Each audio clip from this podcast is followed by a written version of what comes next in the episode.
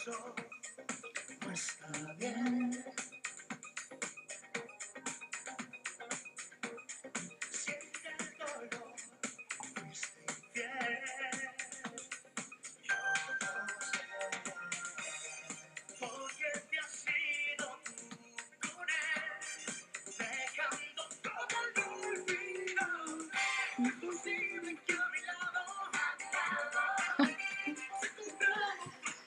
¿Cómo es posible?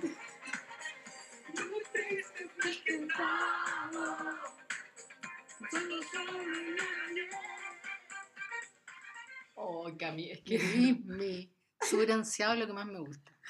Sabes que yo creo que, perdón, pero hay que tomarse un tiempo para hablar de Luis Miguel y este video. Por favor. O sea, yo le pido ahora a nuestros 1500 auditores. ¡Ah, la wea! ¡Wow! ¡Wow! 1500. Oye, no sé. Gracias. Un besito. Un besi- Gracias, gracias a todos. Gracias a por todos, a escucharnos, por los comentarios. ¿Sabéis lo que me dicen mucho? ¿Qué cosa? Que ellos no saben de repente quién está hablando porque nuestra voz es muy similar.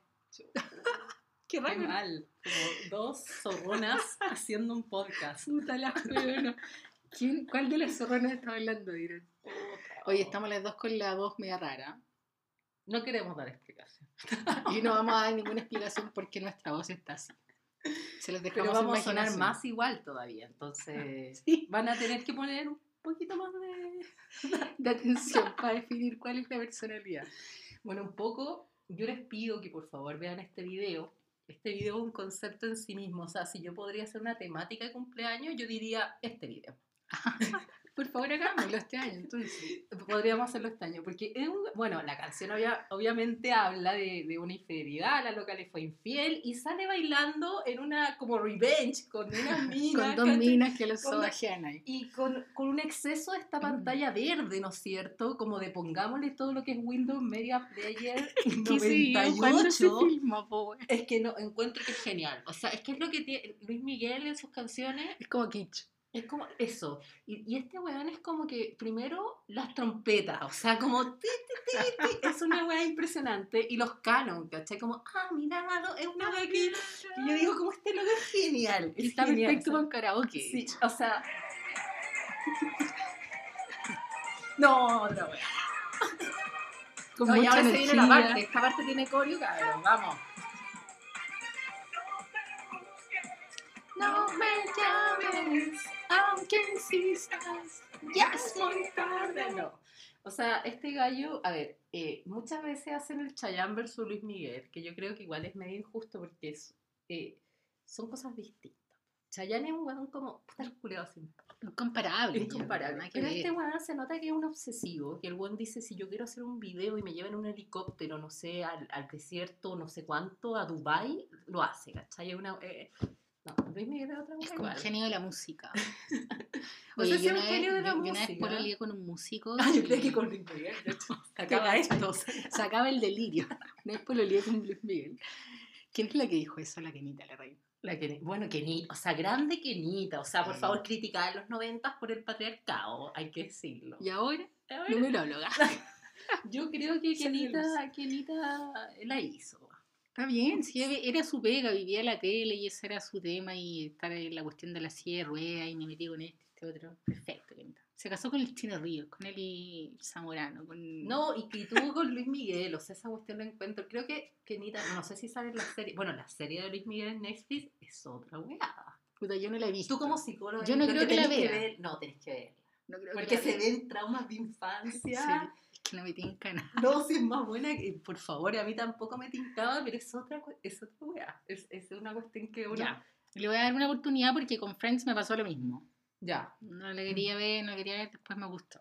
No, si es buena y es rápida y además uno entiende como esto, esto, estos eh, delirios de grandeza que tiene y cómo el gallo se ha transformado en lo que es. O sea, este, este gallo en una dice, yo quiero cantar con Michael Jackson y el loco le dieron una pista de Michael Jackson porque tiene esa, la playa, no me la lluvia, esa es de los Jackson 5. Wow. Entonces imagínate, no, sí. Era un genio de la música, le ponía con todo. Sí. Em, Infidelidad. infidelidad, infidelity. infidel. Bueno, esta canción es de infidelidad, obviamente, sale ahí un revenge con todas las, las locas, pero ¿cómo es posible que a mi lado haya encontrado otro querer? Eh, es algo tan común, o sea, y yo Es creo que ponerlo- posible. es posible, lamentable. Posible, Ah, Luis Miguel. hasta Luis Miguel, o imagínate, yo voy a hablar quizás esperando el cable, pero uno piensa de repente que, que, que el ser bello, que el ser atractivo te impide que te ocurran estas cosas y no, uno ve a la pobre, esto un poco más popero, Khloe Kardashian, que sido infiel, la pobre Chloe. no le achunta nada. Eh, y, y es un fenómeno, eh, no, le- no quiero decir natural porque no tiene que ver con eso, pero es un fenómeno sumamente común que se da en múltiples culturas. Eh, la infidelidad lo tenemos que tomar como un conflicto sexual. Eso quiere decir que es un problema que fue recurrente en nuestro pasado. O sea, nosotros somos una especie bien rara en el sentido de que tenemos relaciones eh, a largo plazo con Claro. infidelidades. Nosotros no somos ni, ni monógamos puros ni polígamos puros. A nosotros no nos conviene tanto la poligamia, nos conviene pasar de, monogamia a infidelidad. Y ese fenómeno es sumamente interesante, como eh, no nos conviene de repente ser tan explícito y ser tan polígamos, porque ser polígamo, eh, refiriéndome a la poligamia más eh, como estricta, como la definición, que es una persona que monopoliza, ¿no es cierto?, muchas relaciones, es un gasto de recursos eh, emocionales y tangibles eh, excesivo. Demasiada energía puesta en sostener todo ese Exacto. estilo de vida. digamos. No, y además si uno piensa en un mundo sin anticoncepción, eh, probablemente, imagínate, sostener la Claro. descendencia de la monopolización de, de no Bien, sé, millones entonces, de hijos. entonces, eh, claro, se hacía en nichos, si tú te das cuenta que tienen muchos recursos, Claro. obviamente, ¿cachai? Pero, eh, pero si uno lo ve como en tiempos de incertidumbre o en tiempos donde los recursos son limitados, que es como nosotros igual evolucionamos en eso, o sea, cazadores recolectores que estábamos todo el rato preocupados de qué íbamos a comer, o sea, de estos recursos ilimitados, en realidad la poligamia no es una opción a no ser que el ambiente te permita hacerlo. Eso es lo importante, no es que no podamos ser polígamos, no tiene que ver con eso, es si el ambiente te permite ¿Conoces serlo. a alguien polígamo? Eh, polígamo, no, conozco a personas con relaciones abiertas, eh, que creo que no, no, no, no va por la poligamia, porque en Mm. realidad las relaciones abiertas que tienen encuentros sexuales distintos, pero tú sigues en el fondo con un vínculo Hay un eh, vínculo, exclusivo. claro, es como un vínculo primario que es como al que se le Es- destina más energía, que probablemente. Los otros son más encuentros sexuales ocasionales. Exacto, exacto. La Mm. otra pregunta que se repite harto, bueno, obviamente uno se puede enamorar de otra persona, por supuesto que sí. Tú acuérdate de estas etapas que vimos, son etapas independientes. Yo Mm. puedo tener un apego muy profundo con alguien y no quiero que ese apego se vaya. Y ahí viene el conflicto sexual también, el conflicto de chuta. eh, tengo que seguir reproduciéndome, pero estoy apegada a una persona. Me, me siguen atrayendo otra persona, pero estoy apegada a una persona. Eh, y si uno lo ve desde el punto de vista así más biológico, más puro, en verdad la infidelidad es sumamente positiva en términos de éxito reproductivo. Imagínate tú ya tienes una, una vinculación donde tú cooperas, donde tienes todos no sé, tus recursos eh, Claro. Y te vas a reproducirte. eh, y sacas recursos de dos partes. O sea, para las mujeres, como no, de hecho se, se simitifica de repente que, que, que la infidelidad es de repente tan masculina y en realidad no, para la mujer le conviene ser infiel. ¿Cuál es el problema? Que obviamente al otro sexo probablemente uno diría, ya, pero al hombre también le convendría ser infiel, pero en realidad a los dos les conviene y no les conviene. Entonces Claro. lo que se produce es un mecanismo de retención, es como una lucha, un conflicto entre sexos y ahí viene un poco la emoción compleja de los celos, que es como chuta, hay un desvío de recursos, algo está ocurriendo y yo lo percato. Cuando hablamos de celos no estamos hablando de estos celos clínicos, ojo Claro. porque igual es importante que yo sé que los celos están asociados con muchas conductas como muy potentes. Y que se puede volver muy violento, Exacto. etcétera. Algo que... Es como la, la Porque el celo es complejo, son una serie de Es- emociones bien complejas y que le ocurre a Exacto. mucha gente y que... Pero tiene que ver Normal. eso, en el fondo, tiene que ver cuando hay desvíos de recursos de Mm. una diada y tú decís como, bueno, esta persona se está riendo con otra persona y no conmigo, chuta, ¿qué está pasando? Son cosas Mm. bien, bien sutiles que genera esta emoción. Entonces se cree que esta emoción evolucionó para resolver este problema de la infidelidad. ¿Por qué resolverlo? Porque es como, chuta, los dos nos tenemos que reproducir, te está yendo, te está yendo, no te vayáis, ¿cachai? Claro. obviamente va a haber un minuto en que ambos se van a ir. Entonces, lo que se ha estudiado harto en la ciencia es que este conflicto sexual, ¿por qué se produce? Y se produce por dos razones principales. La primera es que los tiempos para acceder al coito de cada sexo son distintos. La mujer se demora un poquito más en acceder, es un poco más Mm. selectiva.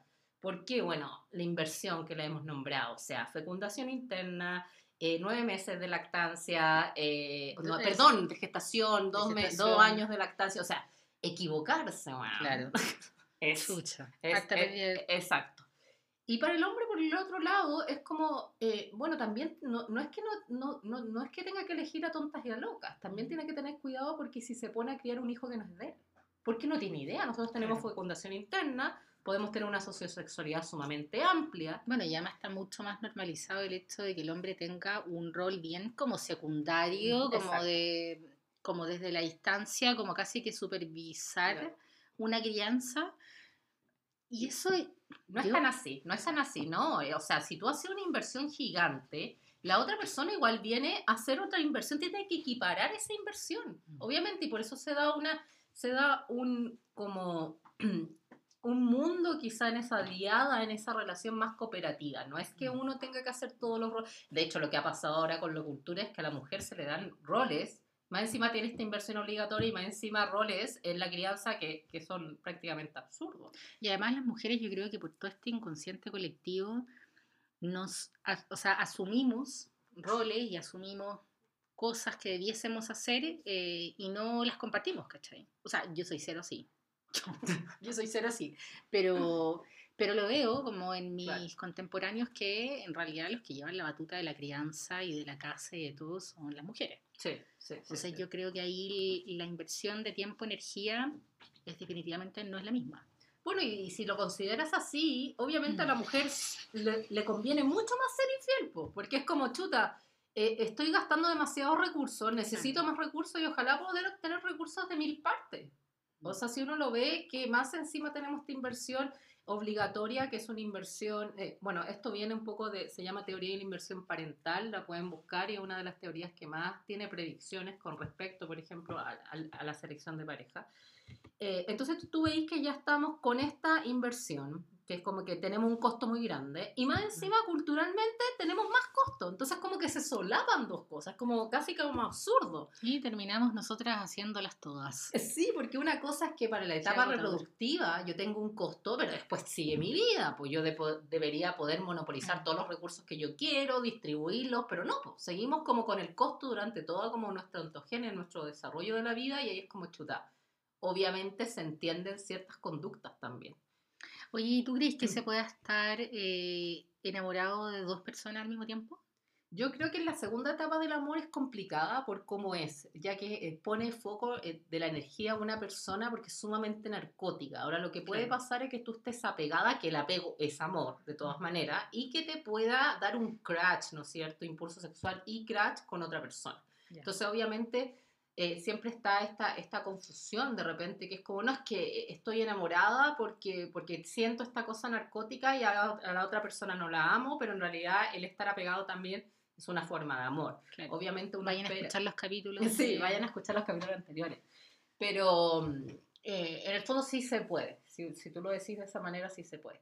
Y, y es sumamente relevante que, que esto, todas estas cosas estén separadas porque nos da mayor adaptabilidad. Si quizás todo fuera de una, bueno, tendríamos que estar como todos, quizás como, no sé, como Claro. los Sims, como con una pareja y listo. Y, y- y como que te da más variabilidad adaptarte, a cambiar tu forma de emparejarte, etcétera, etcétera.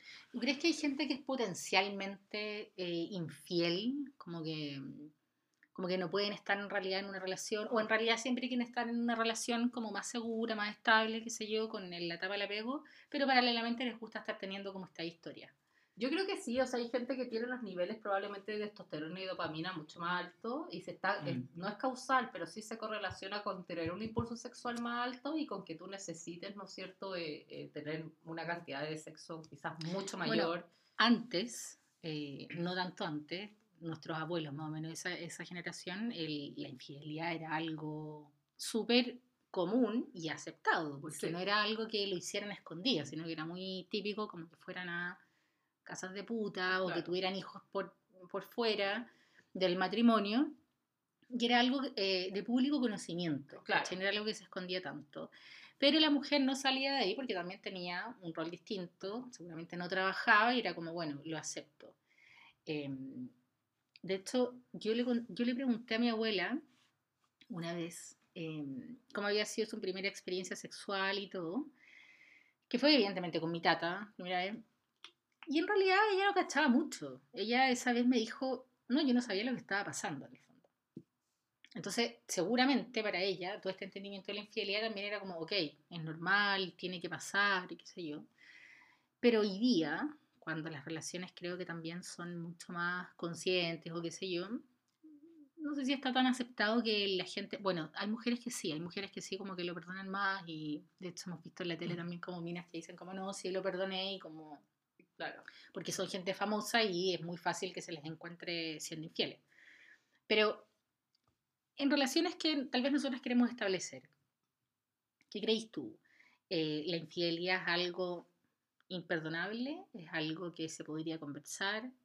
¿Cómo lo podríamos abordar? Es que obviamente la infidelidad sí es un problema moral, sí es un dilema moral y está en nuestra moralidad que hay algo que está mal, porque obviamente reputacionalmente si esto fuera abierto tú no quieres una pareja, un proxy de pareja que haya sido infiel, no te conviene, no te conviene hacer esa elección. Entonces es algo que ocurre un poco, eh, esta triada ocurre de forma, a pesar que se puede saber, ocurre de forma como silenciosa, ¿no es cierto? Que hay como una, hay una violación de reglas, por eso es moral, ¿no es cierto? Se viola se rompe como una- un acuerdo que se haya establecido cualquiera sea. Claro, se corrompe un, un acuerdo y un acuerdo que es súper implícito, porque probablemente si yo me pongo a pololear heterosexualmente, cismente, hay un acuerdo implícito de que hay una exclusividad sexual y hay una exclusividad probablemente también emocional y de recursos y de tiempo, etcétera. Entonces, cuando esa, eh, ese, existe ese desvío de recursos, hay una violación. Y esa violación a uno le hace, se- le hace como, chuta, esto está mal. Que tú seas infiel está mal. Ahora, ¿cuál es el problema? Con, sobre todo con lo que tú me contáis, es que sí, probablemente era aceptado irse de puta y todo, pero no, la mujer no lo podía hacer, o la mujer era mayormente castigada. Y biológicamente eso no se justifica, porque en realidad eh, lo, que, lo que a los dos sexos deberían incurrir en la infidelidad. Y probablemente las mujeres sí lo hacían, pero de una manera distinta. Ahora, ¿qué es lo que pasa con el perdonar la infidelidad? Porque también es, algo complicado. Es que generalmente a las mujeres les afecta mucho más, y estos son estudios ya cross-culturales, o sea, de muchos países, les afecta mucho más una infidelidad emocional que sexual. Y tiene que ver nuevamente con la necesidad de recursos por esta inversión obligatoria. Pero al hombre le afecta más una infidelidad sexual, que parece paradójico, pero porque a él, imagínate, le afecta mucho más. Y cuando yo digo que le afecta es que te viene esta emoción de los celos, o sea, hay algo que, que no puedes superar probablemente, y le afecta la infidelidad sexual porque ponía en riesgo su certidumbre de paternidad. Claro. Si el hombre dejara que la mujer fuera sexualmente activa eh, en una diada ya relacional, probablemente no tendría idea del hijo que está criando. Y eso hace que sea un problema evolutivo y que te digas, chuta, ¿cómo lo soluciono? Bueno, el weón que supo retener a la mina sexualmente dijo como, bueno, el hijo era mío.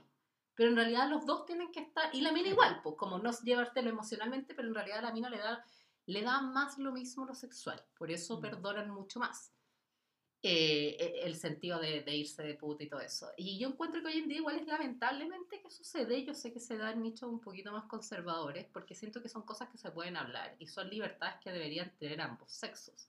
O sea, si ambos quieren ser infieles, dale. Pero obviamente la infidelidad probablemente de la mujer puede ser que sea distinta a la del hombre y ahí también hay que hablarlo. O sea, como es realmente Mm. sexual, me va a afectar de la misma manera, ta, ta, ta, y hay que hacer un consenso que es complicado. Entiendo que en las relaciones abiertas se crean también códigos y ciertas reglas en torno a eso, tipo, ok, tú con la persona que vaya a tener sexo casual tiene que ser con preservativo, ta, ta, ta, Que no la conozcáis, que no la ¿cachai? Como- conozcáis, y ahí es cuando se pudre todo, porque puede pasar, ¿o no? Como, no sé, depende de la manera que tú te relaciones con, con cualquier ser humano, digamos. ¿Tú cómo te relacionas con la infidelidad? En general, encuentro que... ¿Te has sido infiel? Este- no, no lo sé, pero no creo. no ¿Has creo. sido infiel? No creo. no, yo, yo no he sido infiel, por lo menos. Yo no he sido infiel. Pero sí. Puedes tirar una pero- piedra en esta mesa. Claro. No, no he sido infiel. Jet, no sé, uno nunca sabe. Jet. Jet, claro. Eh, pero lo que pasa con la infidelidad es que existe una hipocresía moral, po, porque Mm. obviamente cualquier persona encuentro que eso está mal y son temas sumamente delicados de hablarlos, pero cuando uno está implicado en una triada de infidelidad, obviamente no es que uno sea una persona maquiavélica o mala, hay eh, sentimientos implicados y probablemente están los casos clásicos de enamorarse, ¿no es cierto? De, ah, recomiendo la serie que es Anatomía de un escándalo que habla de, de infidelidad y de consentimiento, eh, es muy buena, ¿Dónde está? en Netflix Buena. buenísima. Y, y en el fondo es eso, que obviamente hay una hay una hay sentimiento, entonces no- uno puede decir a un tercero, mira, está mal ser infiel. Eh, Y porque de verdad pienso que está mal, como, como de manera intuitiva creo que está mal, Mm. pero cuando yo estoy implicado en eso, no es que no encuentre que esté mal, pero ya estoy en eso. Entonces obviamente es distinto porque no, no veo quizás el daño o las consecuencias Claro. de lo que está ocurriendo constantemente, ¿cachai? Entonces, ahí ya es distinto. Que igual explico la pregunta, porque me pasa que si me fueran infiel sexualmente, de verdad, no me importaría, pero obviamente hay algo ahí que se tiene que hablar. Claro. Ahora, emocionalmente, yo creo que la cosa no tiene como mucho que... No, no, no, no tiene vuelta atrás. Pero, ¿cachai? Como lo veo yo, probablemente un hombre lo puede ver al revés, ¿cachai? Como, no, pero la sexualidad, más encima en este patriarcal que me estoy Yo, yo de cambiando verdad otra. creo como en historias de amigos, de carreteando, matrimonios, eh, pacientes, siento que, el, que es caso a caso, como que cada Sí. persona lo vive de una manera muy distinta y tiene ciertos criterios, ciertas reglas, y hay gente que tiene relaciones abiertas, ¿cachai? Y que tal vez no le importa tanto. Yo no conozco personalmente relaciones abiertas de éxito. Conozco relaciones abiertas que en verdad ha pasado que se enamoran de alguien más y como que en verdad Se van, eh, Se van, seriada, claro, se van de, de esa otra relación.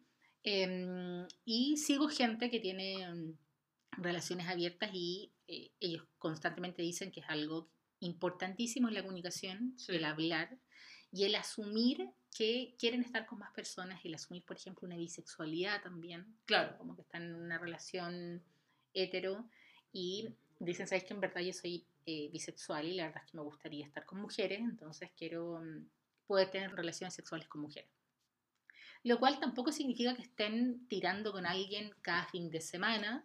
Ojalá fuese así de fácil, dicen ellos. Como, Como no, es tan así, fácil. además que uno igual se vincula también, hay, Claro. una, hay una mitificación. Y porque también entre las mujeres yo creo que es más difícil como sentirse, esto lo he hablado con mucha gente, como el sentirse joteada o el sentir que estáis cruzando esa línea, porque entre las mujeres tenemos como, hay muchos límites que están abajo siempre, como Claro. ir al baño juntas, como que Claro. sacarte la ropa enfrente, como que difícilmente te sentís joteada, como que una mujer a mí llegara, por ejemplo, y, y- y- me tocara la cara o algo así, yo como que no me Ah, sentiría Claro, es como, no, como, Como- sí, sí, sí, ¿Cachai? sí, sí.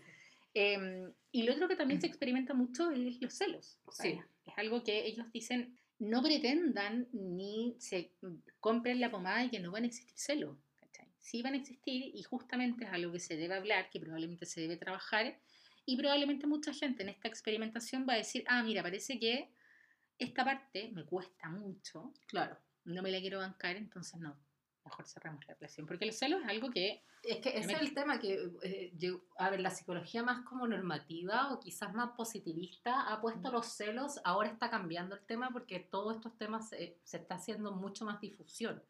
Eh, pero era como sentir celos está mal, todo está mal, el amor romántico está mal, como que era, era como ya... eh, y en realidad son cosas que cuando tú te empezás a dar cuenta de lo más, la pregunta más básica, ¿todos los humanos sienten celos? Y te das cuenta que sí, todos los humanos sienten celos y que los celos tienen que ver nuevamente cuando se debían, desvían recursos que eran exclusivos para ti. Y un hermano puede sentir celos y tus perritos pueden sentir celos y, y obviamente hay celos que, Amigos amigos también. Eh, obviamente la intensidad puede ser de manera distinta, eh, pero es algo que se da y es muy importante. Es una emoción que se da del desvío hacia un tercero de una relación diádica. ¿Qué quiere decir eso? Que yo no voy a sentir celos mirando el techo a no ser, a no ser que sean celos imaginativos con esta triada. Y eso es muy importante porque de repente se confunde con la envidia. La envidia es, es algo más personal que tiene que ver con la jerarquía, donde Claro. yo encuentro que la jerarquía que tengo, ¿no es cierto?, en una coalición específica no es la adecuada. Yo digo, ¿sabes que yo debería estar en ese lugar, no tú? Claro. Entonces es distinto, porque de repente se trabaja como algo muy personal, es que tú eres celosa. Entonces tú tienes que resolverlo. Bueno, pero está bien, si está en unos celos ansiosos que van desde el lado clínico, ok, pero si algo te está produciendo celos que tiene que ver nuevamente con ese desvío de recursos, bueno, ¿qué, ¿por qué concientiza qué te está haciendo sentir eso? ¿cachai? Pasa que yo creo que en general, eh, acá para la gente que cacha un poco de astrología, eh, esta parte como más escorpiana que habla de los celos, por ejemplo, que una, una, una parte, muy poca gente se reconoce celosa, porque no es algo socialmente aceptado o bien visto. ¿cachai? Y, Es que es moral. El, Exacto, el o sea, celo es diga- una emoción moral. Y si te pillan teniendo celos, Mm. no me conviene estar con una persona celosa. Por eso, cuando tú te sientes celos, tienes poker face. Tú podías estar hirviendo por dentro pero la cara, poker face. Y eso Poker. tiene una función importante. O sea, nuevamente, tú estás en un problema moral. Estás en un problema moral. Y obviamente, si yo no voy a. A mí me gusta alguien y veo que es muy celoso, ¿para qué? ¿Para qué voy a incurrir en ese gasto? Si el gallo está. Aun- aunque también cuando de repente sean relaciones que son un poquito, mm, cuando sean todas estas eh, cosas como el, el ansioso con el evitativo y Mm. uno empieza como a O diferencias casi eso, Y diferencias de made value. O sea, si vemos que yo estoy con Chayanne, probablemente voy a estar celosa la mayor parte del tiempo si el loco un día yo soy un Claro, gusta. ¿cachai? Es como el mecanismo de retención, porque esos son los celos. Los celos activan el querer retener a esa persona. es como que algo que me pertenece, comillas, Claro. está siendo amenazado y se Exacto, está como un poco exacto. alejando de mí. Y eso se puede ser Mm. como de la conducta más manipulativa, de como, oye, vamos, ¿no? Hasta esa cosa sutil, de casi inconsciente, oye, no quiero estar aquí, vamos, ¿no? Hasta, ¿no es cierto?, incurrir en actos ya más violentos Y hay que, ojo, que, sí, que- ya eso no se justifica. Yo igual quiero dejar claro eso. La violencia y la agresividad también se estudia. Y se estudia qué ambientes también la generan. ¿Por qué? Porque yo no puedo asumir, eh, considerando la cantidad de femicidios que hay a nivel mundial, que todos estos buenos están locos. O sea, hay algo también en el sistema que les permite hacer eso. Exactamente. Yo me imagino en cazadores recolectores, un hueón que quiere retener a su mina y le pega, le sacan la mierda Mm, porque hay un nicho que la protege. Claro.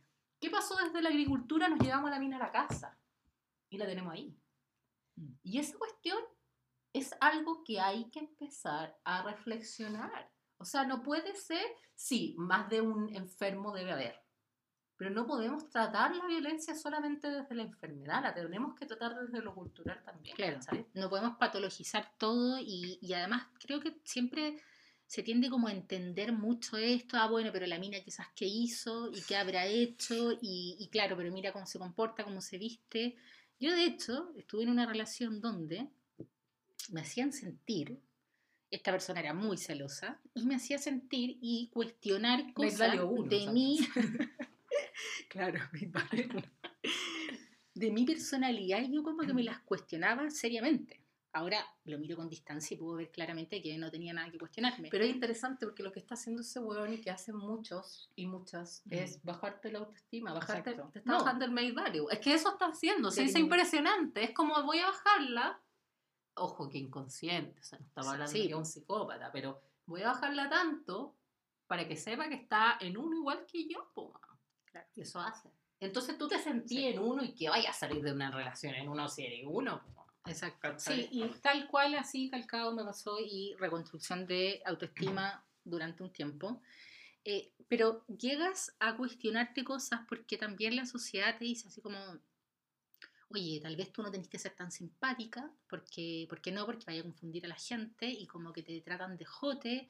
Y, No, no sé. y es como, oye, tenemos que parar el hueveo. ¿Cachai? Sí. Tenemos que cortar esto y cada vez que aparezcan este tipo de discursos tenemos que cuestionarlo, sea, tenemos es- que conversarlo. Es absurdo que porque se le exige a la mujer de repente ser de una manera, ser de un estereotipo, pero si eres de ese estereotipo, no, es que no podías actuar de ese estereotipo, es muy entre- es, es como absurdo, es como si tenés que ser bonita, tenés que vestirte bien, pero oye, pero no, no vaya a- como no tal sí, pero nunca tanto. Eh, y es como, chuta, pero ¿qué me estáis pidiendo? O sea, si me pedís que sea como, de- déjame ser, o sea, si me pedís sexualidad, y no te gusta que actúe como un ser sexual, no sé qué me estoy pidiendo. ¿Cachai? Es como, actúa como un ser sexual, pero como yo quiero que te comportes sexualmente, ¿cachai? Exacto. Yo creo que al hombre, y no solamente al hombre, al sistema, porque yo creo que no es culpa de los hombres, le conviene que la mujer esté encerradita en la casa, porque así no piensa, así no retiene, así no se la juega, así no, No cambia de conducta, así mucho. no manipula. No comparte con nadie. ¿Cachai? Claro, porque, les-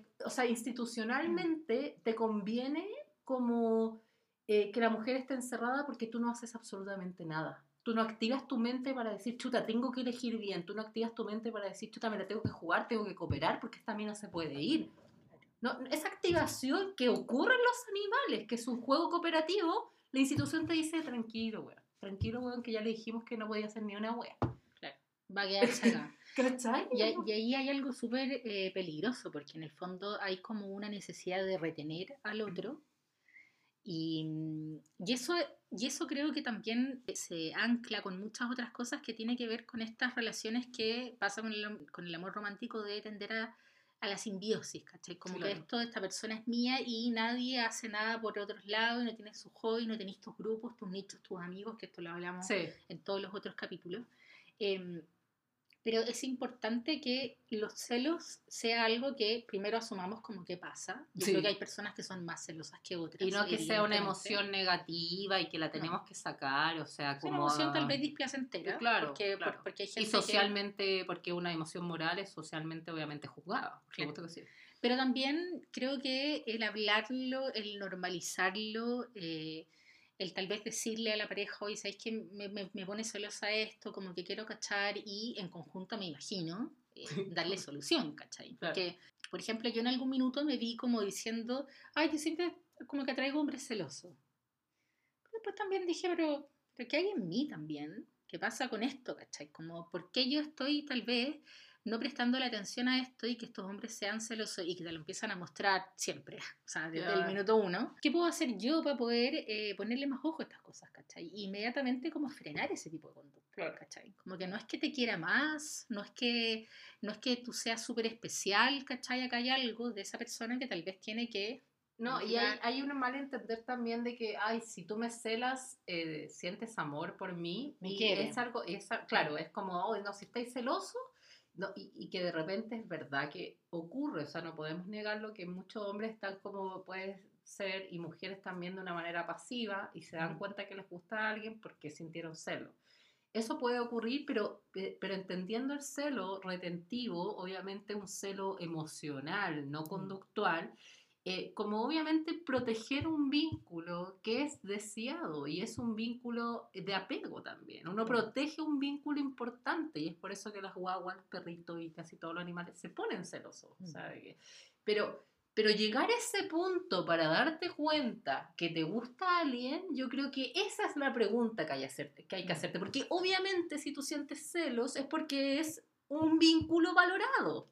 ¿Cachai? Eso es así, pero llegar a ese, yo creo que que lo que hay que preguntarse, sí, celos es vínculo, pasa con vínculos valorados, por supuesto que sí, pero ¿cómo llegamos a darnos cuenta hasta ese punto? Eso es lo, eso es lo grave, porque en realidad eso sí hay una relación, yo no te puedo decir como, oye, estoy celosa y, y- y en verdad es porque lo quiero, sí, probablemente sí, es algo que lo estáis valorando, pero, pero ¿qué pasó antes? ¿Cómo lo concientizaste antes que te estabas apegando, que te estabas enamorando? Yo creo que esa es la pregunta, más que castigarte que como chuta, eh, en verdad, eh, pero... Y entonces hay que tener cuidado porque sí, eh, probablemente si uno está celoso es porque valora un vínculo, pero nuevamente nosotros estamos hablando de unos celos, una emoción compleja, desde el punto de vista retentivo, no imaginativo ni ansioso, o sea, yo no me Mm. estoy imaginando por WhatsApp una historia paralela, no estoy teniendo ansiedad, estoy solamente algo me pasó, como en el cuerpo fisiológicamente chuta. De, eso está, de esos celos, por lo menos yo he estado hablando, porque la gente igual al tiro se va al ansioso, que es como chuta, estamos normalizando que esté como paranoica todo el día. No, eso ya es No, no, parte no, de la no. clínica. Y de hecho, si estáis paranoica todo el día, es Mm. algo que es, es pertinente revisarlo, decir, como Sí. dices, que esto me está complicando, la estoy cagando, ¿cachai? Estoy tal vez eh, modificando mi relación en torno a esto, inventando Claro. cosas, apareciendo fantasmas y lo demás. ¿Sabéis lo que me acordé también? Es que eh, en la amistad, como la amistad no es monógama, si te das cuenta, funciona muy bien, porque, porque podemos tener más amigos me imagino que hay amigos que son medio celosos, igual eso pasa. Sí, no, si los celos, bueno, recién se está investigando, eh, me, me gustaría nombrar igual un, un laboratorio, que es el Dale. laboratorio que está en la Universidad de Santiago, en Leri, eh, Laboratorio de Evolución y Relaciones Personales, ahí se estudian mucho los celos. Se está estudiando los celos en la amistad, en las amistades heterosexuales y también en las amistades homo, o, digamos, homosexuales, entendiéndose mujer, mujer, hombre, hombre, porque pasa que depende mucho la forma en que tú, eh, en que tú tengas ciertas amistades. Por ejemplo, si tú no tienes, eh, no tuviste como una familia quizás muy grande, ¿no es cierto? Fuiste hija única, probablemente tú tomes a tus amigos como parte de tu familia y los celes como estuvieras celando un hermano. Entonces la dinámica igual es distinta. Ahora si tú tenés, no sé, creciste con mil primos y la cuestión, bueno, tus amigos son one more y los celos probablemente eh, son distintos. Entonces yo personalmente Mm. eh, no soy tan celosa a mis amigos, pero sí les tengo como reglas muy inconscientes como si fueran parte de mi familia. Porque yo soy la Como vale, tírate una. Como de lealtad de repente, co- como Ah, que ya. le exijo como cuestiones que yo digo como, oye, pero esta exigencia es un poco exagerada, pero la entiendo porque yo- forman parte como de mi familia, ¿cachai? Entonces como que le exijo como un kinship, un, un parentesco, ¿cachai? Pero hay gente que es más relajada y como que le da lo mismo todo, porque, porque en el fondo tiene, sabe con quién contarse, un poco eso. Entonces Mm. también los celos tienen que ver eso, como con cuál es, cuál es el costo que tienes que retener constantemente. Y lo bueno de la amistad es que probablemente el cambiar de amigo es mucho más fácil que cambiar de pareja. ¿Cachai? Es como que el es como una cuestión de mercado. Yo cambio la conducta de esta persona con los celos o cambio al hueón. Claro. En los Y además que con los amigos, más, como que tú tenías amigos que son muy diversos y que no Sí. tienen, porque la amistad se configura, de- o sea, uno tiene otros otros parámetros para poder elegir un amigo y hay amigos que pueden ser, no sé, decir que, que son bacanes para ciertas ocasiones o para ciertas cosas o te entregan distintas cosas, es muy rico eso Sí, como que sí. todos tus amigos te entregan algo distinto. No hay celos en la amistad. Em, yo particularmente no soy celosa, ni con amigos, ni con familia, ni... Pero creo que, que- creo que se ha configurado mayormente porque en algún minuto más chica hice como un trabajo importante de autoestima. ¿Cachai? Como que trabajé en mi autoestima y creo que eso finalmente hace que em, yo no tenga vínculos eh, Claro, donde, sea el, donde el celo aparezca como, como algo... de la... Claro. Sí. Y con tus parejas tampoco. Con mis parejas tampoco. Bueno, ya han sido las celosas igual. Sí, pues han sido las celosas y también me pasa que tal vez está Son una... muy feos. No sé. No, no voy a opinar de eso. Pero no, o sea, sí. Eh, No, no, es un chiste. es un chistecito. para los escuchando. No, mi, mi hermana que nos escucha va a estar muy cagándose la risa con tu comentario. Eh, pero eh, yo creo que también hay algo como para no dejarlo todo tan, tan a mi favor. eh, nunca he tenido situaciones donde hayan habido mujeres que me hayan amenazado. Ya, que me hayan cacho, sentido como... Y ahí también hay algo importante, porque yo creo que en el pasado yo siempre me vinculé con hombres que eran muy confirmatorios de mi personalidad. Ah, ¿cachai? entonces ya era como, ya tenéis como todos los checks. por el Sí, pues, ¿cachai? Bueno, Entonces eso igual se es me daba fácil. hablar, pues no es ¿cachai? como, eh, nuevamente, no es como una característica de la persona. Yo insisto con eso con los Mm. celos, no es como tú eres celosa, no. Mm. Esto depende de la relación Exacto. diádica y de la desviación y del problema que se esté resolviendo. Depende vínculo en Probablemente, particular. exacto, probablemente yo Mm. no voy a celar a todos mis pololos, voy a celar al, puta, al weón que me dio quizá un feedback menos, no sé, como que Tal vez nosotras no somos celosas todavía. Todavía también. O sea, como no, a ver, yo he sentido la emoción de los celos con vínculos donde las cosas no están muy claras de repente. ¿Cachai?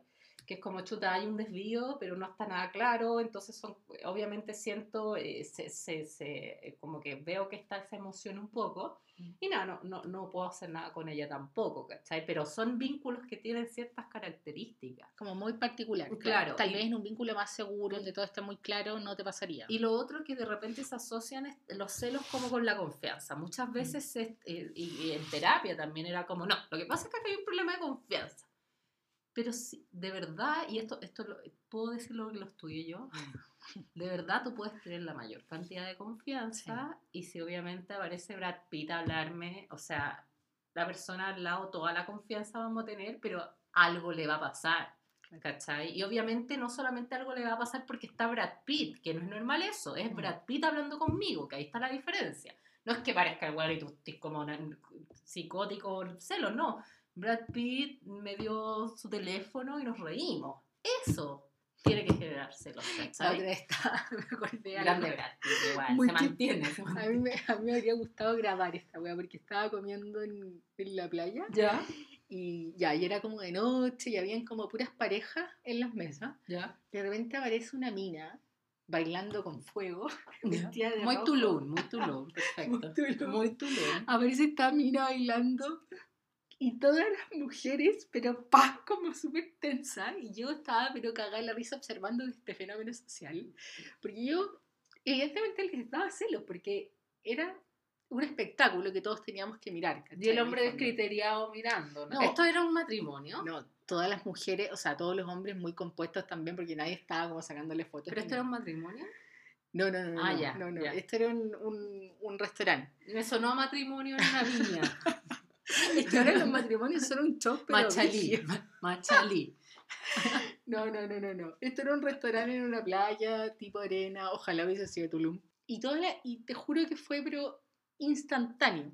Todo el mundo rígido, los hombres yo creo como intentando como, tal vez no mirar tanto, pero igual tenían que mirar porque la mina iba bailando mesa por Te mesa. estaba bailando, claro. Y las mujeres, así como con caras como un poco enojadas. Bueno, te juro que fue muy chistoso porque todo el mundo tensó, ¿cachai? Porque yo creo que ellas estaban sintiendo probablemente la, la Claro. emoción del celo, ¿cachai? Que, pero no van a decir, oye, llegó esta mina, ¿cachai? Y, y está bailando y yo estoy celosa, nadie lo dice. Pero todo era muy evidente, ¿cachai? Claro. claro. La gente no lo habla, no lo dice, creo yo. Eh, a mí de repente me pasa leyendo la carta como que las preguntas relacionadas con el celo, con la envidia, que son cosas que nadie dice, nadie se reconoce envidioso, nadie se reconoce celoso. Y es como, puta, soy muy celoso y, Claro. y no lo digo, y, pero soy así enfermo de celoso. claro. Y, y ahí siempre es como, ¿y hay pensado en hablarlo? He pensado en una terapia como más que, más que el ser ¿Has escorpión. pensado iniciar una terapia? Ahí la Camila No, hace sí. doble, le dice, mira, tú eres escorpión, tenés la zorra. y, por favor, te invito a mí a mi Te invito a que lo trabajes, si no, psicópata de aquí a la próxima relación. No, a ver, yo creo que es que es difícil porque obviamente es una emoción que puede no tener lógica. Eso igual Mm. es- creo que es importante decirlo. O sea, hay muchas emociones que yo te puedo, yo, yo puedo tener todo el contrato explícito, puedo decirte que yo no- esa persona no se va a meter con esa persona, pero igual, igual pueden hacer esta emoción, porque es una emoción que no tiene una lógica como racional, que no es que de A va a ser a B, Claro. es como nació A y probablemente es así y no sabe, es como, por eso te digo que es algo como muy inconsciente, muy retentivo eh, y nuevamente puede no tener lógica y por eso da un poco de vergüenza de repente decirlo porque es como chuta, en verdad no tienen, no tiene lógica, probablemente nunca el huevón vuelva a ver a esa bailarina, ¿cachai? Entonces Claro. como que, eh, y por eso yo creo que hay tanta Ahí vergüenza. está el punto, si, si tal vez de repente le dais esa perspectiva a tantas cosas, y no solo con la Claro. bailarina, ¿cachai? Es como, eh, de repente cuando alguien se pone celoso porque el pololo le puso me gusta a una mina en Instagram, Claro, es como, sí. pero ¿qué, qué tiene, cachai? Bueno, es que ahí depende de la consistencia de cada persona. Si el weón obviamente nunca usa Instagram y después se pone a poner me gusta, obviamente eso me va a generar algo, porque hay un desvío literal de lo que está haciendo. O sea, el weón era como que no estaba ni ahí y de repente está ahí. Entonces, obvi- eso no puede, o sea, yo, yo comprendo eso, e- esos momentos de celo. Ahora, nuevamente, lo que decíamos, no tiene lógica. Probablemente si le ponen, no sé, a la Pamela Anderson, la Dua Lipa me gusta, es como Claro, que pues te depende, vaya bien, o sea, como... depende a quién yo creo, obviamente. Claro, claro, como... Yo tal vez me refería más a eso, como, Sí. como al que le ponga el me gusta a la Dua A la Lipa. Dua Yo le pongo ¿no? me gusta a la Dua Lipa. Claro, es que es terrible porque en el fondo igual hay, son actos de, de repente con las redes sociales de, Mm. de tratar de, de tenerlas todas, pues si es como eso, es como, es como trabajar a uno y sacar recursos de otro. Y es como, ya filo, tengo a este loco, estoy hablando con este, pero estáis diciendo estoy hablando con este otro igual, y estoy hablando con este otro igual, y le estoy poniendo me gusta a este otro igual, y eso igual se nota, o sea, se explicita, entonces como que si estáis en una relación y le estáis poniendo la foto de 1998 me gusta en Instagram a una mina, evidentemente como que... No, pues eso ya es- yo creo que Claro, eso es un es coteo explícito. Si alguien claro. va y le pone a tu primera foto. Oye, yo no cachaba esa cuestión, pero en verdad yo creía que de repente encontraba linda una foto antigua, pero ahora sé que explícitamente es que te están joteando si ya me ponen me gusta la foto que subí en el 2000, po, weón. Claro. es como ya... Eso, Ya basta, Eso, es un joteo evidente, porque significa que alguien se metió a tu perfil Y se tomó el tiempo de, de revisar todas tus fotos. Un poco creepy. Un poco creepy igual. Sí, Sí. sí. Que yo creo que hay que un poco nuevamente desmitificar que esta cuestión es como que se da en ciertas partes, se da en todas partes en realidad. En todos los nichos sociosociales, esa cuestión Mm. también es así. No porque sea más conservador o menos conservador, vaya a te- tener menos propensiones de ser infiel. Eh, para ser infiel hay que tener tiempo. Hay que Al igual, que, al igual que tener una relación abierta, probablemente tenés que tener una cantidad, y poligamia, probablemente tenés que tener una cantidad de tiempo. O sea, sorry, pero vaya a llevarte a la, a la, a, a la otra mina, un departamento, no sé, en Santa Isabel, y vos vivís en la esa, sorry, pero ¿de qué estamos hablando? ¿cachai? O sea, como tenéis que tener tiempo, tenéis que tener recursos.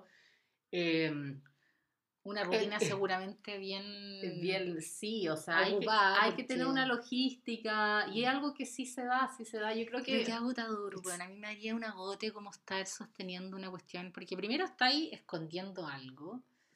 O sea, a mí se me hace muy difícil pensarme infiel porque eh, soy muy intensa a la hora de vincularme, entonces como estar sosteniendo esta mentira, como ocultándole a alguien y además sosteniendo, no, qué paja. Me, da Claro. una la- me, me cansa pensar. Es que yo creo que lo que hay que hacer es empezar a conocerse sexualmente y emocionalmente.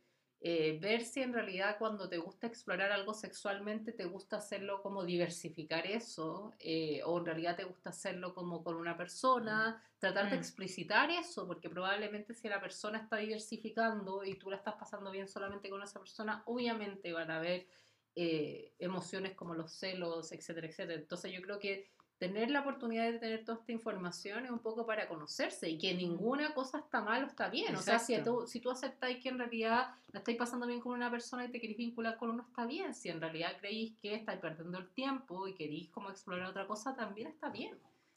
Exacto, como eh, el hecho de, de ser tal vez infiel, por ejemplo, que, que se le llama, que nosotros le llamamos infiel, pero tal vez una persona podría perfectamente reconocerse como alguien que le gusta tener varias relaciones, o en realidad le- les gusta tener encuentros sexuales y no relaciones tan profundas ni de larga data.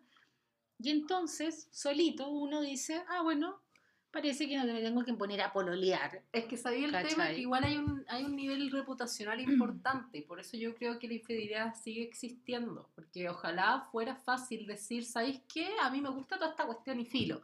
Y es como, chuta, ¿cómo elijo a una persona así? po? Un poco pasa eso, es como que deja de ser un poco atractivo para un mercado también, como in- inconscientemente. pero al mismo tiempo puede ser atractivo para otro Pues, mercado, exacto. Que es exacto. como, ah, ya, mira, esta persona es, es- tiene es igual que yo, porque así como hay hombres infieles, hay mujeres Sí, infieles. también, sí, sí.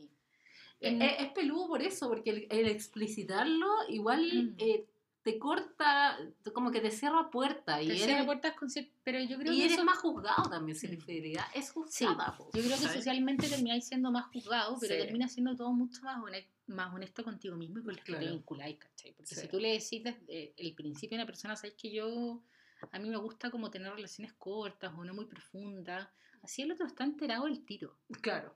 ya, ¿cachai? Y, y ahí esa persona de- de- decidirá, me quedo acá, no, me gusta esto, me gusta esto otro. Bueno, y lo otro que yo creo, porque ya suponte eh, que pasa mucho en Tinder, que muchos jóvenes están en, en- es que estoy en una relación abierta.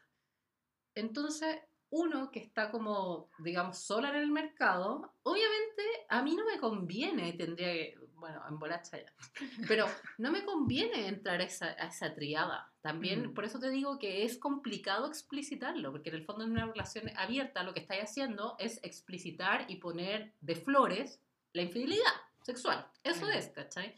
Pero en el fondo ahí, yo a eso me Mm. refería con el mercado, que probablemente muchas minas que el loco se hubiera comido siendo infiel, ya no se las va a comer porque el costo de ah, para mí el costo de conocer un loco que ya me está diciendo que tiene una relación loco, tengo mil buenos más que están solteros en la misma aplicación. Claro. Entonces, probablemente, yo igual, por eso te digo que entiendo que es un sacrificio, ¿cachai? Entiendo Lo que pasa es que yo creo que o sea, ahí- se agradece la honestidad y Claro. la bola, ¿cachai? como que yo creo, yo creo que tal vez se te cierran muchas puertas, pero, pero creo que es mejor así, pues nos vinculamos entre reglas claras, porque yo también conozco una mujer que es eh, unicornio. Ya, ¿Cachai ese concepto? ¿sabéis que yo me tatué un unicornio?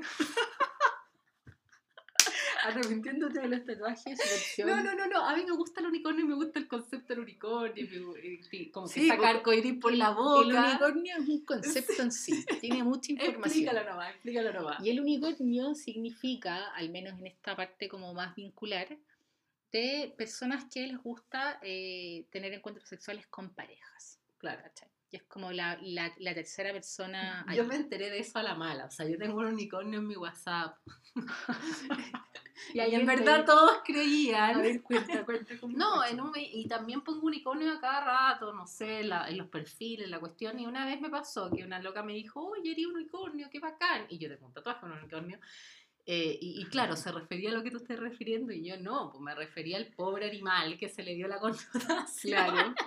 Yo decía, no, me gustan nomás y bacán, encuentro también que hay un concepto de libertad importante y de que, de que Claro. está toda la bandera también de, de la comunidad, eh, pero, pero lo mío era más, más conceptual de, del animal, Del concepto del concepto del- del unicornio vomitando arcoíris, pero no, no, no, no estaba tirando ese mensaje, entonces lo tuve Claro. que aclarar, lo tuve que Bueno, aclarar. bueno, para que todos sepan, eso es un unicornio.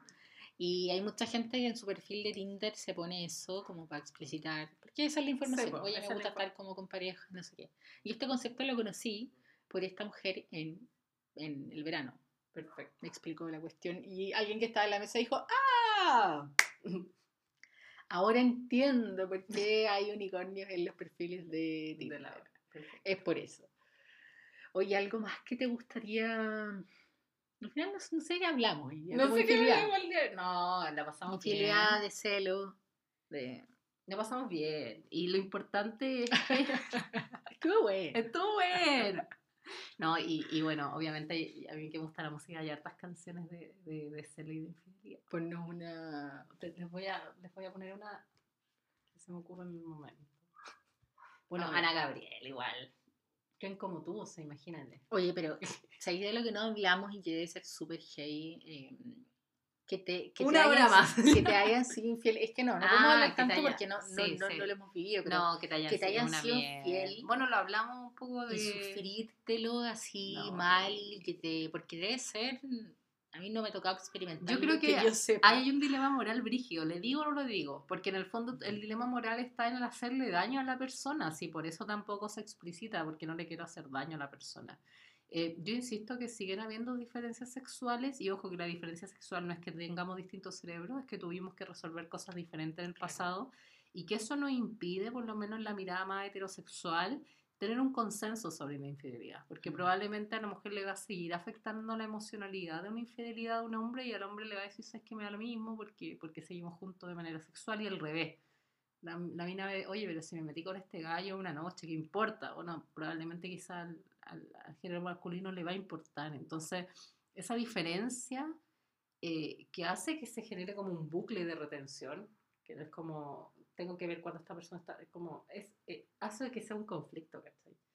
Entonces, equiparar eso es difícil, no, no es fácil. No, no, No es fácil. fácil, ¿cachai? decisión- Y hay muchas mujeres también que perdonan infidelidades porque por todo lo que todos los efectos colaterales que tienen. Por ejemplo, si tienen una familia, ¿cachai? Dicen como no, ¿verdad? Que yo quiero proteger mi familia, es más importante el, este tipo de institución y sostener esto que esta persona me haya sido infiel. Bueno, igual en los costos de repente de disolver también una relación eh, son hasta violentos. po. O sea, hay hombres que monopolizan desde lo financiero hasta lo emocional. eh, no puedo decirle, no, como que me cuesta juzgar a una mujer desde esa posición, porque, porque probablemente no se puede hacer la rebelde y irse porque no tiene nicho. Y No pasa- tiene cómo hacerlo. No tiene cómo hacerlo. Entonces, obviamente disolver una relación no es fácil. Claro. No es fácil, ¿cachai? Acá estamos hablando de una manera como igual bastante primer mundo, como con varias cosas resueltas, no estamos tocando temas de violencia. Claro, que se o- produce, a mí me encanta lo, lo que se produce mucho en Chile, que es que la cota mil y las personas más pobres se comportan muy igual. Muy igual. De manera también muy violenta. Una es porque obviamente la clase más, más, más pobre no tiene los recursos, pero uno pensaría que la clase muy alta los tiene, pero las mujeres tampoco tienen tanto recurso porque el hombre monopoliza mucho. Las tarjetas no son de ella muchas veces. Eh, bueno, está el libro Cariño Malo, si se los pueden leer, que es terrible, que ven eh, casos de violencia doméstica eh, de toda la, un poco del, tema eh, socioeconómico y hay unos de la clase alta que tú quedáis como Vale. Peina para atrás, po, pero ahí uno explica como eh, no es como el juzgar ay te que ay porque queréis mantener tu circo porque no te queda otra no te queda otra es, es, es, es brígido. Y son también distintos eh, valores que se dan en la vida, ¿cachai? Sí. Tú de repente puedes valorar mucho Yo creo que nosotros hablamos social. desde una medial class de repente, Mm. eh, porque es como eh, no tenemos no tenemos una plata exorbitante, tampoco eh, eh, somos privilegiadas de todas maneras, tampoco estamos en un lado de, de una pobreza, Exacto. pero estamos en un lado como de survivor bien importante en el que podemos ampliar nuestra sexualidad, podemos tener tiempo de precompromiso, podemos decidir quizás si tener o no tener hijos. Como cuestionarnos estas cosas, tomar de repente, decisiones. claro, los outliers de repente que son o muy, muy arriba o muy abajo, como que toda este, esta generación, entre comillas, de libre albedrío, como que se pierde un poco, ¿cachai? Por las circunstancias sean económicas o las circunstancias más sociales. Oye, y en la último comentario, en las, en las generaciones tipo los 20, de 20 a 25 están como ya teniendo relaciones mucho más... Más tranqui. Sí, Más está tranqui. bien, po, está bien, yo creo que que aprendan, pues bueno. No, está bien. Nosotros Nosotros estamos aprendiendo igual, los millennials como que todos los cambios al toque. estamos Como que de una ta, responsabilidad efectiva, que yo encuentro bacán, o sea, yo encuentro bacán tener la, la frase, porque la frase te permite Mm. categorizar y categorizar te permite ser representado. No hay problema con categorizarse la sobre representación, pero, pero eso se aprende. Yo creo que Sí, categorizar ciertas cosas. Hay ya. muchas cosas que vamos a ir aprendiendo porque yo lo digo harto, estamos en nuestros 30, estamos en el peor de los casos en la mitad de nuestra vida. Son- Claro. Estamos aprendiendo, Estamos ¿cachai? estamos en un aprendiendo. nivel de aprendizaje de muchas cosas, vincular, infidelidad, qué sé yo. A los 40 quizás que vamos a 40. estar diciendo en este Oye, podcast. yo quiero poner una canción que es de Cher, Ya, que se llama Stroganoff, que es como, no es el Stroganoff el plato, es Mm. de, man- de strong, ¿cachai? De mantenerse De fuerte. Porque obviamente esta mina pilla a su- al loco siendo infiel y le dice, Filo, no necesito nada de ti, voy a hacer Stroganoff, que no es el plato. Para que sepan. No, cuando chica yo le decía Stroganoff como el plato, yo debo admitirlo. Strong enough.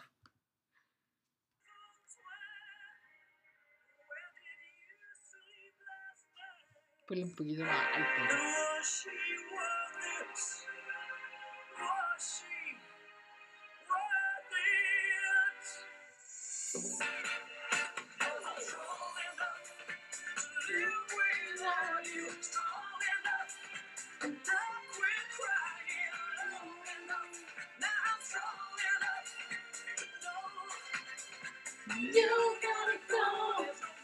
Ya, chao.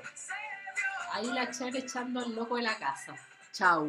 Igual la Cher siempre nos dice que seamos muy fuertes, weón, pero es peludo. Impecable. Impecable. Es demasiada su impecabilidad.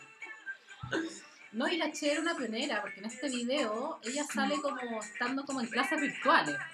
O sea, ella nunca pensó, todos estos locos están como en cuarentena realmente. Exactamente. O sea, se adelantó todos los tiempos.